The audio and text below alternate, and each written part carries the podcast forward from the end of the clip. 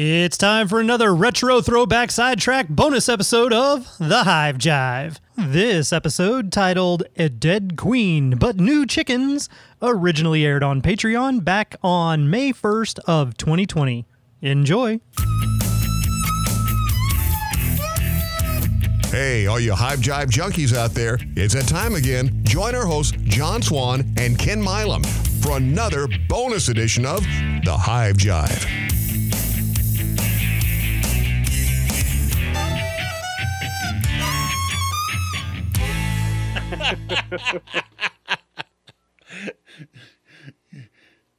Well, sir, um, you know, since how on uh, Monday's episode you were teasing everybody about uh, these different things that you've been doing and whatnot, um, go ahead and, and fill them in. You, you started to mention the fact that you have a queen that they killed.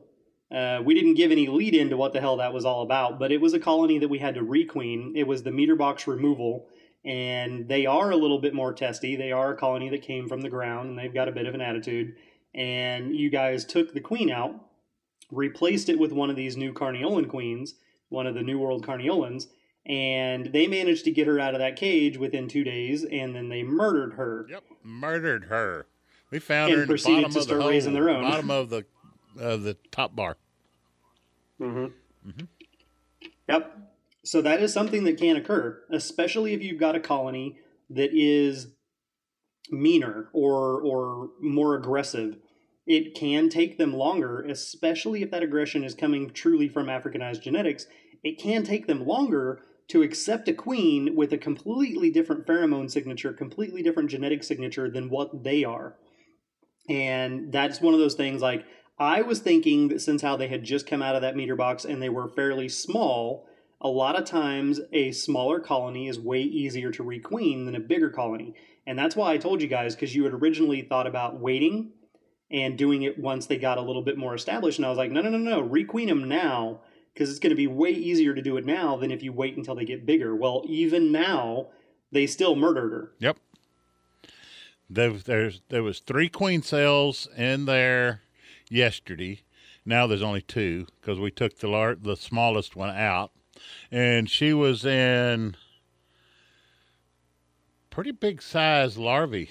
Uh, you know, she was half inch long, three eighths of an inch long, and that was a small cell. The two big ones are they're a long ways along.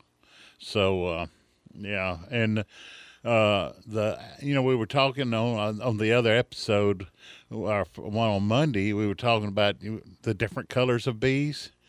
These are little black monsters. yeah. Um, so one of the ways that you can can try to avoid this is if it depends on your type of queen cage. I know yours were not this, but just for everybody else's perspective, if it's the wooden queen cage that has the corks in it and the candy in one side, you leave both corks in place, put it inside the colony, let it sit there for two to three days with the corks in place. That gives them time to start to get used to the pheromone before they can ever attempt to get her out of there. Then you take the cage back out, pull the cork out of the candy side, put it back in, and now they've got two to three days to chew through the candy to get to her. So that gives you a total of six days for them to get used to her and her pheromones to spread through the colony before they have access to her. Now, if you don't, the kind of cages that you got, they were the plastic queen cage that is made just for a queen. There's no attendance, there's no cork. Um, the way those cages are stored, the bees can't get to the candy because it's tipped down.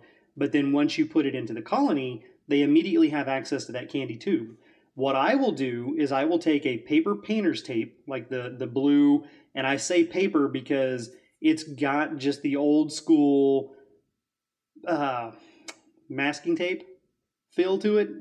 It's not the new stuff that's like plastic and shiny or anything like that. It's not the frog tape, just old school, basically masking tape. So you can use the tan or you can use the blue, but it needs to be that paper rough feel to it. And I will tear a little strip off. I fold it over the top of that candy tip and then push the edges down and then fold it over on itself so that it's stuck to the candy tube, but not really, you know, like covering up the queen cage itself.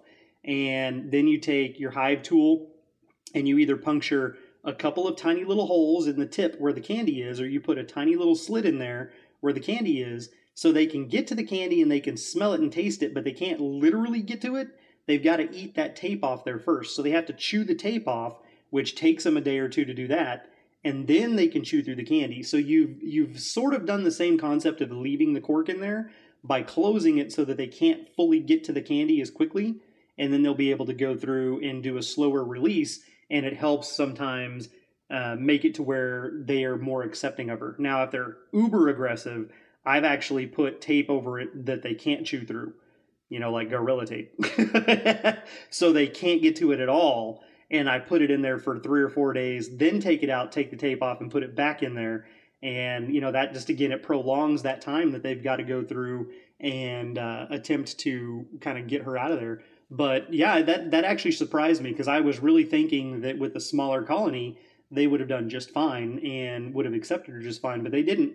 They immediately started working on their own queen cells, and as soon as they could get her out of there, she was gone. They offed her. Yep, they offed her, and uh, they got her out of there, and and we found her in the bottom of the top bar because it was yep. that little nuke in uh, little box, and Max says, "There she is. She's laying right there, right, basically right underneath the queen cage." they opened it up. They got her out and they offed her, and she fell straight down. yep. But uh, they have two queen cells in there. We're gonna let those hatch, and and uh, Max has already got uh, some more queens coming. So he says, "Well, we'll let those do their thing, and we'll take those out, and we'll put these in." And he says, "But Dad, we're gonna try something." I says, well, we're going to try. He says, we're going to take them out about two to three days earlier and let them sit there for for several day for a couple of days, queenless. I'm sitting there, well, that's what John told us to do. And you were busy and I'm glad he don't listen to this. And, and, and so we took him out. You know, you told us to do him that evening. We took him out the next morning, and then we requeened her that evening. And he says, "Well, that's twelve hours. That ought to be enough." And then I find out he's doing an experiment because he's been reading this bee book, the hand guide that for his apprenticeship, and he was wanting to do an experiment. I'm sitting there you did an experiment on me and John's dollar. well, see, I mean that's okay. There's nothing wrong with doing the experiments because as you as you learn and as you read, you know, and you get these theories and things, that's that's one of the ways that you kind of grow as a beekeeper anyway is you're like, well, I wonder if they do this when I do that, and if I do this, they do that, then what happens if we do this? You know, that's okay so long as you're not playing like if you just have one colony, don't experiment with your one colony. But if you've got three or four colonies, yeah, you can set one of them aside and experiment with it because worst case scenario, if you screw up and they die, then you can replace them or requeen them or do whatever you need to with one of the other three. So there's not necessarily anything wrong with experimentation, but there's so many variables in beekeeping for so many different reasons. And you have some colonies that are perfectly tame and docile, and they could even be a bigger colony. And you can put in that queen exactly like you did the other one, and they may still get her out of there in two days, but they just happily accept her like nothing's wrong. And then you've got other colonies that, are, like this one, that's way smaller and way meaner, and they still didn't accept her. You know, so it, it's just definitely a, a kind of challenge in there. But one of the things that can be done, um, and again, this is, I don't know if he's actually ordered them and they're already on their way or not, but let's say that the queens are supposed to arrive. Um, well, let's say they're supposed to arrive on Saturday or Sunday, right? If the queens are already in the mail and your colony is currently trying to raise queens, I would go in there and kill them all, take them all out of there. And this, this is where you get into that like experimentation factor, right? But what he's currently talking about is, well, he's just going to let them go and then once the queens come in, then he's going to come in there and he's going to take those queens out of there, right? Well, that's a good thought because you if especially if it's your only colony, you don't want to assume that everything's going to be fine with the shipment, kill your queen and then come to find out all the queens in the shipment show up dead and then you've got to reorder, but they're out, and so now you're screwed because you have no queen to put back in that colony. So from that perspective, that is definitely what you should do. However, since how I know for a fact these are in a top bar nuke, and there are two full size top bars out there as well, I would go in there, and as soon as I saw that, like, if, if I knew that I had queens or I'm gonna have queens in three or four days, and they killed the queen that I put in there in lieu of raising their own, I would go through there and I would remove every single queen cell from there. And then that still, by that point, there should be no other eggs, no other larvae that should be at the right age to be able to turn into a queen. So they're going to be queenless for four days before the new queen shows up, which is ample time for them to get over themselves. Now, if something goes terribly awry and the queens don't live because they, you know, UPS leaves them stuck in the airplane for 24 hours and they bake on the tarmac or something, well, then I can go take a frame or a bar from one of the other two top bars that has eggs and larvae, put it in there, and they can continue trying to make their own queen, but they're going to do it from the genetic stock that I chose, not from their own, because they have no other choice at that point. They've been queenless for four days. There's no eggs. There's no larvae at the right age. So they are either going to get this new queen that comes in alive, or they're going to get a bar of eggs and larvae from a colony and a queen that I like, so that I know they've got better genetics. Those are the types of experiments that you can do if you've got plenty of bees and plenty of resources. Okay, so so what we could do, I think he told me they come they're coming in the thirtieth. Today's the twenty fifth. We ought to give it till either tomorrow or Sunday. Then go in there and knock those two big queen cups out, and let them sit for three to four days. Then put the queen. He's got some new Carniolans coming. Well, that's Yeah. yeah, you could do that. Okay. That's an entire week. Now they're they're not going to go laying worker in a week. Um, yeah, they're not going to go laying worker in a week. But I, I mean, you yeah, if you waited a couple of days and then went through and took them out of there, you know that that would work out. That would be fine. But it's uh, I don't remember what I was going to say. But uh, you don't want them to sit over how long? Queenless. So the the total the total time frame if a colony truly goes queenless and there's not anything else, there's no virgin queens or queen cells or anything that can give them that slight indication that there's hope.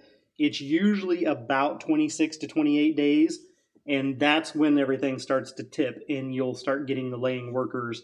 Uh, that's kind of how much time they need for the pheromone to be completely gone to leave their system and for them to start invigorating their ovaries and developing their ovaries so that they can attempt to start laying those unfertilized eggs.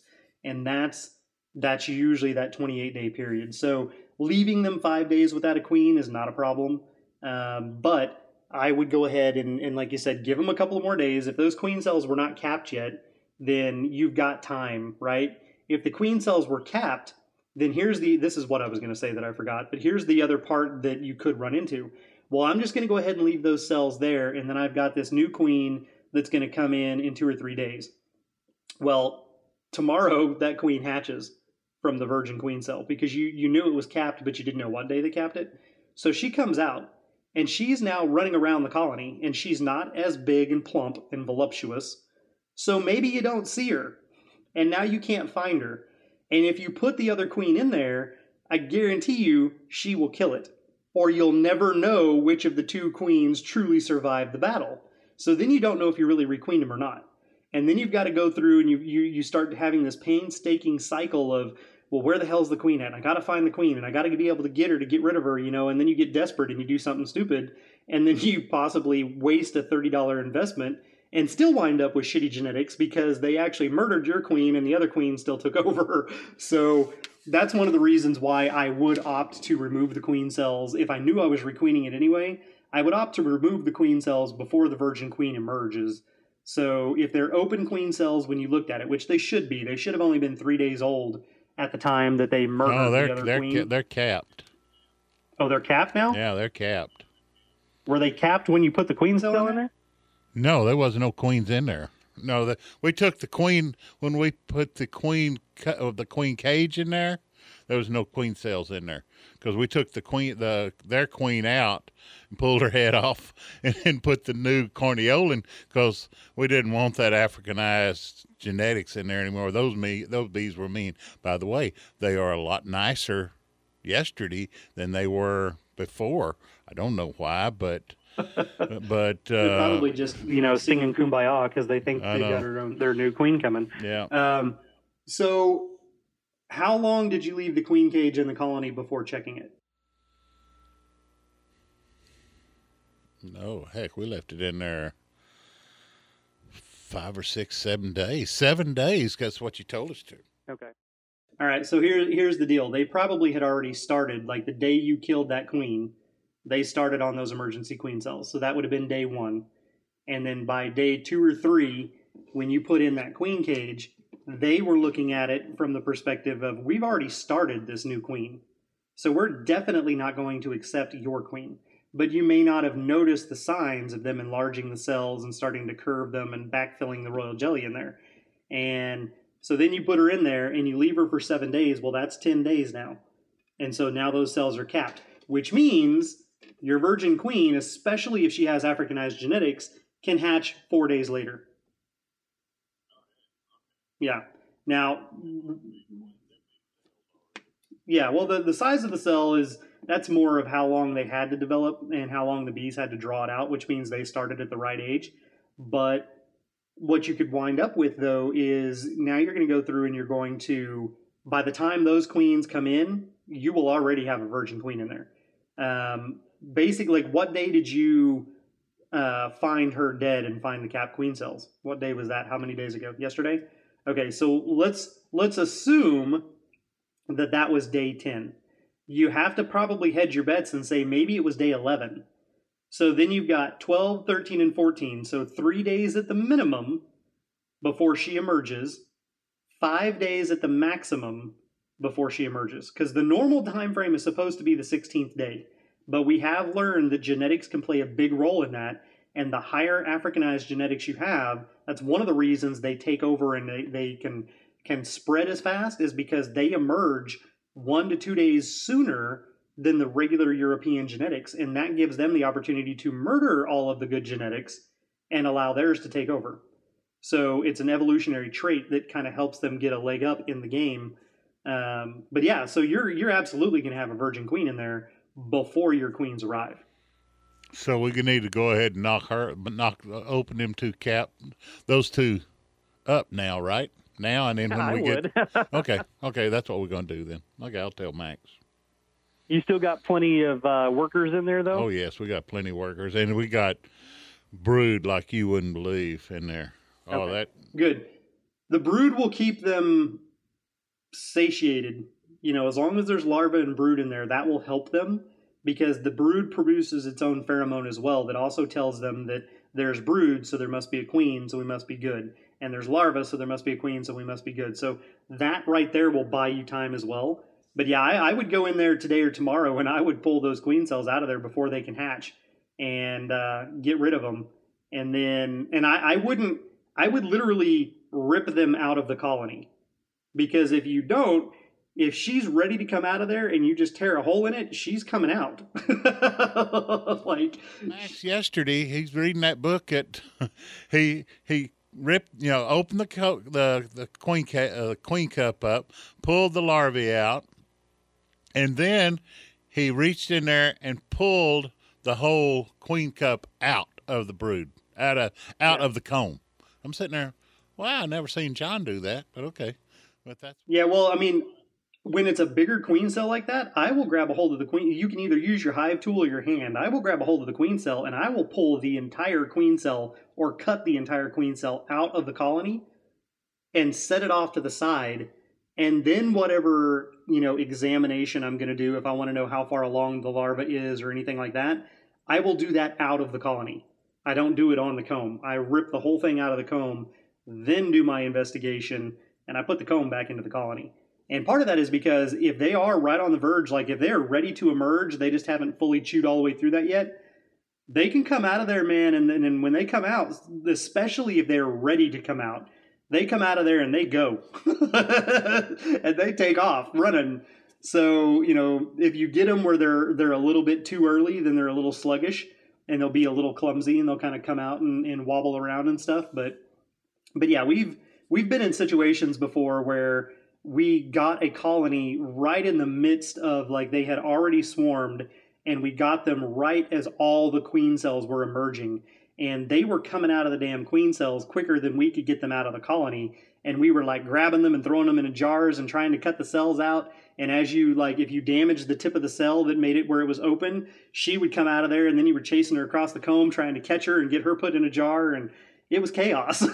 So i grab them and just pull them straight off the comb and, and then deal with them Okay, we'll do that as soon as I get to the house.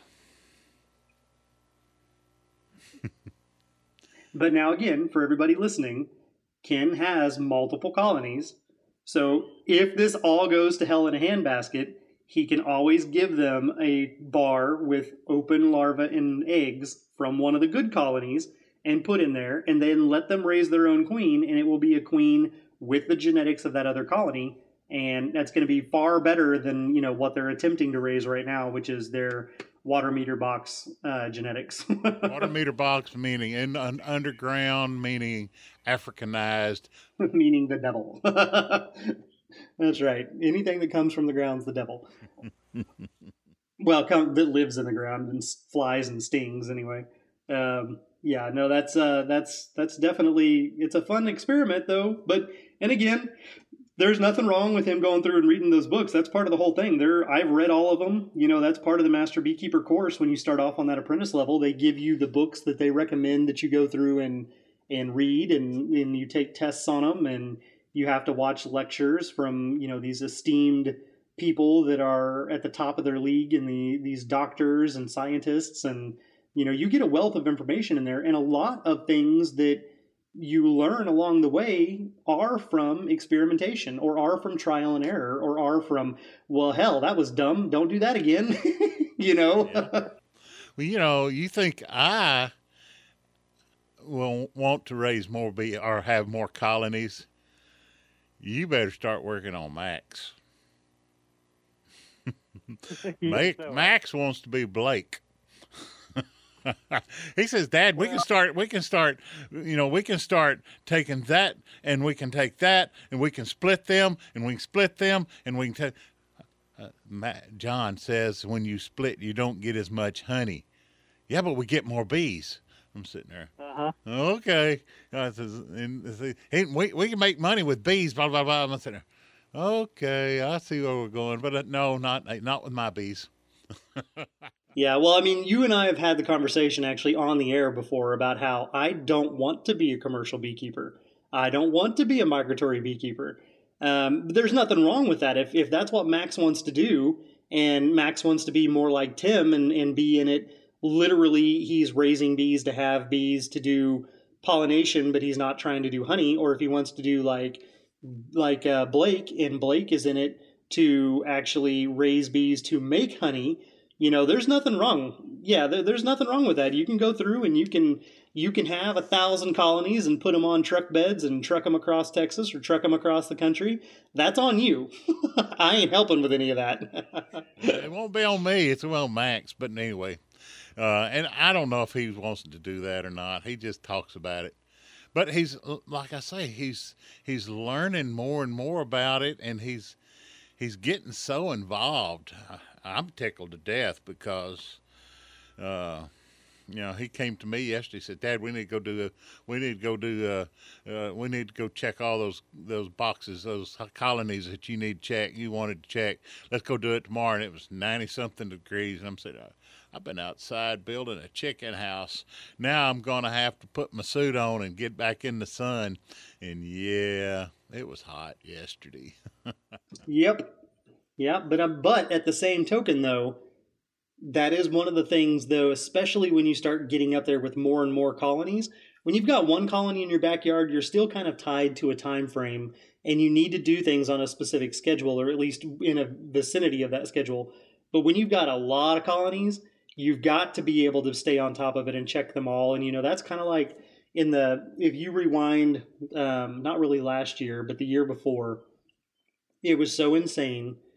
We were having, you know, well, removal wise, a minimum of one removal a day, seven days a week. Some of those removals could be done if they were smaller ones and we could do them in an hour or two. We would stack a couple on top of each other. If they're big monstrosities, which a lot of them are, then you're looking at you know a four to six hour day doing the removal. Then you've got to get everything cleaned up. Then you take those out to the removal yard. You set them down. You check some of the removal colonies that are out there. Then you go to the main apiary and you touch a minimum of 10 hives so that by the end of the week, you will have looked at all the 50 hives out at the main apiary and hopefully made a dent in some of the removal hives on the removal yard. And that's seven days a week. You don't stop. And it doesn't matter if it's 110 degrees outside or if it's super windy or if it's, you know, this or that. You have to do it because it has to get done. And, you know, so I, I spent months basically just living in my bee suit. so yeah, I know. Last year it was crazy. Yeah, well, last year last year wasn't as bad. I redid some of the structure. We didn't do as many of the removals as well.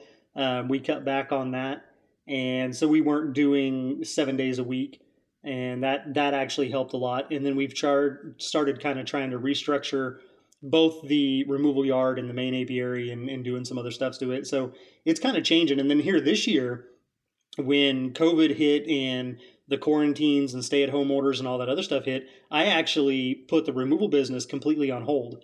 And I didn't have to, it was deemed an essential service due to public health and safety. So I could be out there doing removals, but what we've been doing is we've been going through and talking to everybody that calls in and requests them and seeing how long have the bees been there. Are you just now noticing it because now you're permanently stuck at home? you know, or did they just move in? Where are they at? You know, if they've been there for a while and it just wasn't a problem, but now it's a problem because you're always at the house, things along these lines. But the other thing that the, one of the main reasons that we're not doing it is because on a normal day, if we come to your house at 10 o'clock in the morning on a Tuesday, all of your kids and your neighbors' kids are probably in school or off doing something. The neighbors are all at work. You're potentially at work. So the amount, right, exactly. So the amount of people that are there that could be injured or be involved or be looky loos that want to see what's going on is drastically reduced. Well, now on the other hand, everybody's home, everybody's bored out of their mind, everybody wants to be outside because they're tired of being stuck in the house, and then everybody's going to want to see what's going on over across at Susie and Joe's house. So, and I'm not, I don't, I don't want to do that. I don't want to have to herd people and corral them over here, and you know, like it's just not uh, not anything that I'm looking at. So we've gone and done a couple of emergency scenarios, and that's it. And it's only because those were truly emergency scenarios. Everything else is like, well, if they've been there for three years, they'll be fine for two more months.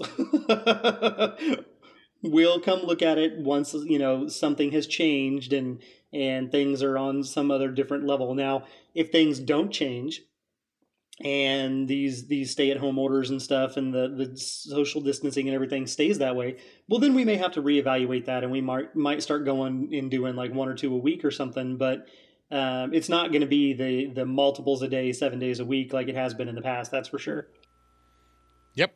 Sound like a winner to me did i tell you that um, i'm supposed to be part of a tv series what tv series Look at the guy they're doing a. They're doing a TV series, uh, a reality TV show based on bee removals, and uh, they've reached out and they want me to be a part of at least one of the episodes. Like they told me that we've already got you written in there. Um, the gentleman who came up with the idea, his main job is like video production and stuff, and he did this pilot episode and put it out there, and it got picked up by PBS and got picked up and is now being funded by a couple of things. And so now they're going through and shooting the first full season. And he warned me about a year and a half ago. He was like, You know, you're totally going to be a part of this. And I'm like, Okay. Well, then now he's actually calling me and he's like, All right, so we need ideas, we need locations.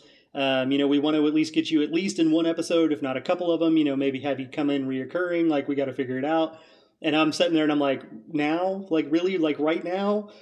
Because, because it's i mean I, it, you want us all walking around with masks on and nobody can stand close to each other and like that's going to be a fun removal hey you need to stay six feet away from me by the way hold this comb you know like and you got a mask and a face shield And a and, a screen yeah.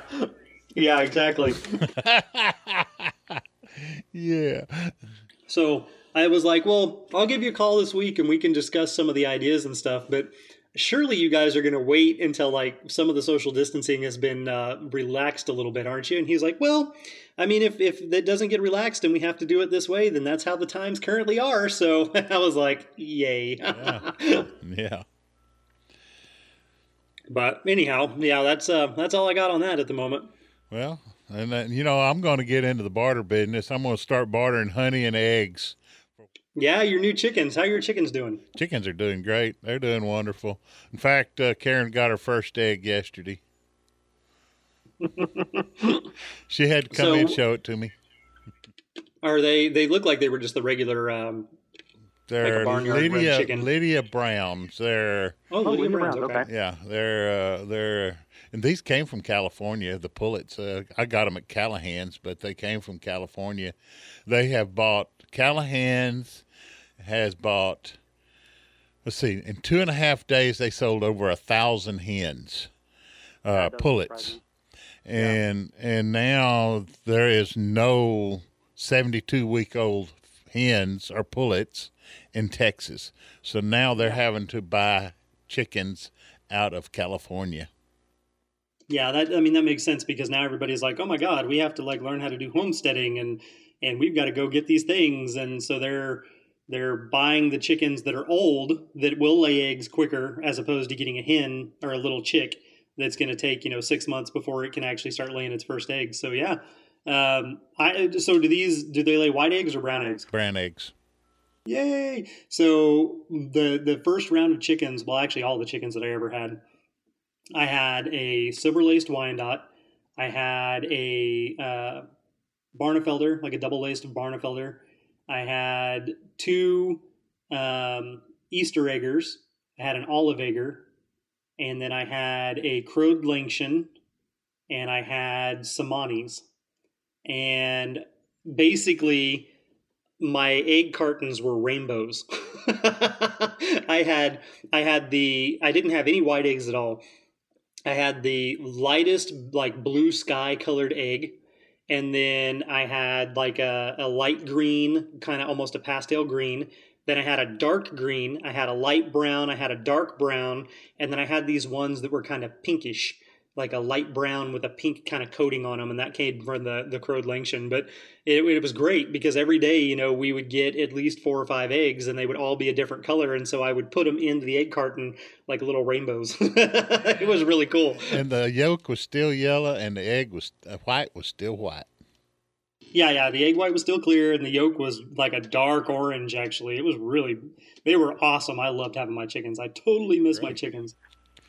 Yep, fresh eggs are great. You'll be getting some for long. Woohoo! Yeah, I like the eggs, but I really enjoyed the chickens too. Though I mean, that was so much fun. They, they, like they were a blast. Yeah, these chickens are they they want to when you're working on a hen house. They oh, over there. What the hell are you doing there? Oh, they, had- they they just kind of migrate over to you. I'm sitting there. These ain't like my chickens when we we were on the farm. No, the our chickens got away from you, but these Oh. chickens are a lot different. Yeah, no, my my chicks were all literally hand raised from. Um, there was a few of them that I bought that were, you know, like day old or two day old chicks, basically. But the majority of all of mine, I actually hatched myself. So I I had them, I handheld them, I raised them, I, I raised and bred some of them, and like they all were super tame and docile, and I could walk in the backyard and call them, and they would all come flocking over to me. And if I sat down, they'd hop up on my leg and they'd look around, or I have one hop up on my shoulder, and like they would climb up on top of my dog and sit on his head, and, and like it was it was a blast. They they were totally awesome, totally tame. That was before we got the bulldog though, and the bulldog is uh, not a fan of chickens. Like the my other dog Dante, he was he basically had to go through the whole process when they were chicks And so, you know, I made him lay down and I would put the little chicks on him and they would snuggle up in his fur and curl up with him and he would lay there and sleep with them. And so as they grew, he was there with them and he understood, okay, I'm not supposed to hurt these things. Well, then they became something that he was supposed to guard and protect and it just became part of his routine. Well, the bulldog didn't come into the picture until the chickens were already, you know, like a year or two old. And he was just like, get him, you know, and, and would just charge the, the coop the first time he saw it.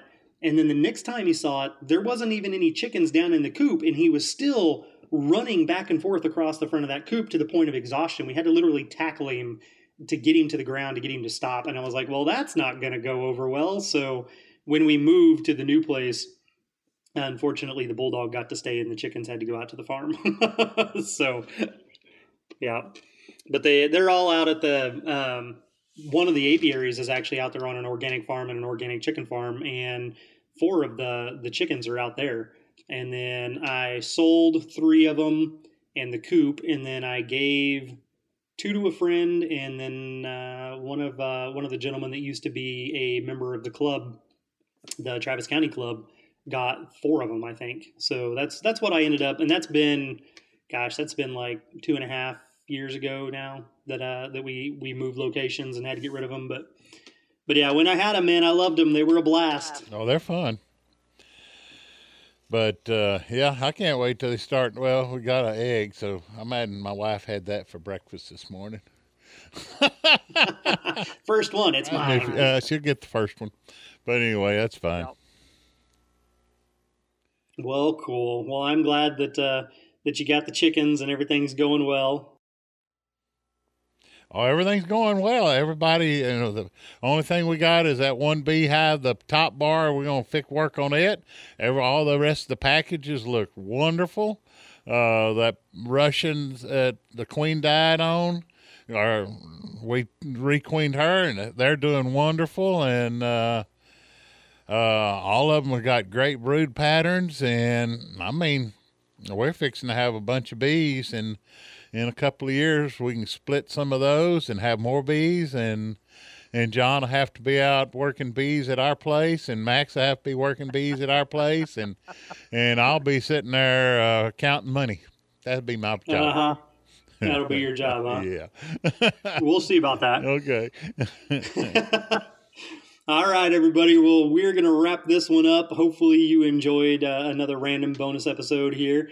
And uh, oh, by the way, Ken, um, last week's bonus episode that came out previously, we named it "The Biggest Queen You Ever Seen." As a reference to you talking about yourself and the, the swarm commander. yep. so it was the biggest queen you ever seen. Yeah, I mean we got. Uh, oh, I took the swarm commander out of the truck. and They don't no- notice me near as much as they used to. Well, as the as the the pheromone from the truck slowly starts to dissipate, that'll hopefully get better and better Oh, for it's sure. getting better. Yeah, they don't notice me near as like they used to now. Good. All right. Well, I don't know what we'll call this one, but uh, here here's another one for you guys. Hopefully you enjoy, and we will be back with everyone again, obviously next Thursday as well. So more content on the way for everybody. So stay tuned and look forward to that. And we appreciate you guys. Thank you so much. Um, I really should be more inclusive with that. That's just a country hick term of saying, guys, we appreciate every one of you out there in Patreon land. Thank you so much. And we will be talking with you soon. Until then, be good. Be good. Let me tell you one more thing before we go. I found out what you use what you use old blue jeans for. Old, they got to be blue jeans, like Levi or Wranglers. You cut them in strips, put them in your smoker, and they will stay lit for a long time because they're 100% cotton and they smoke yeah, well. Definitely. Make sure they're old 100% cotton denim jeans because otherwise they're going to have plastic in them. Not the elastic ones, the old 100% blue jeans. 100% cotton because they are great. They stay lit forever. That's what you do with all your old t-shirts too. It cracks me up. Oh, my jeans. No, they are. These are old Wranglers. So, uh, yeah, I've been, yeah. They work great. Just try it. Cut them in strips, but not the ones that are stretch type. The old No. jeans. They got to be old jeans. They got to be 100% cotton. No, no 50-50 blends. No multi tri blends. They've they've got to be straight up cotton. and they will stay lit for hours. The dangest thing I ever seen. Uh, well, there you go. Something new for you guys to try. Have fun with that. What are you got? What are you smoking there? My blue jeans. What? Is that something new? Just in my smoker. There you go. Bye, family. This Hive Jive production was made possible by amazing patrons like you, and we appreciate your support. To all our Hive Jive junkies out there, you truly are the bee's knees.